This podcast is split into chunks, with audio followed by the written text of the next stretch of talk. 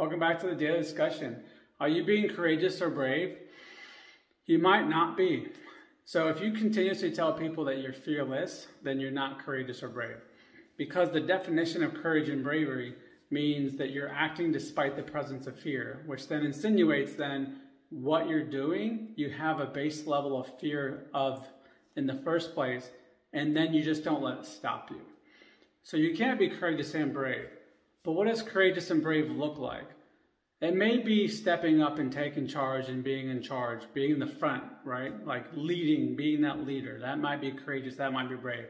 But sometimes it's actually courageous and brave to admit when you aren't the right person for that position, or you're not the right person to lead this, or even if you might be, this person over here might need it more than you, and if they can do it somewhat as competently you, or you can help them develop that, it's actually courageous to step back and let them do it.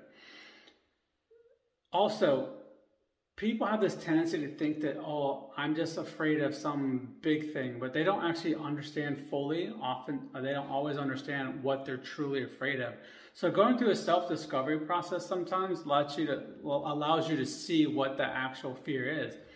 Maybe you're actually afraid of spiders or snakes, but it could be public speaking, or it could be a failure, fear of failure, or it could be a fear of letting someone down, or you actually might be afraid of success.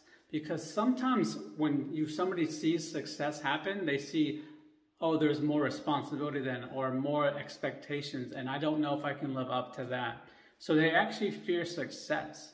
So going through that self-discovery process, you can really figure that out. And then you can get a game plan to go after that and address it the proper way so that you can actually advance. Rather than letting that fear hold you back, you can go after it in a more diligent way so it doesn't stop you anymore.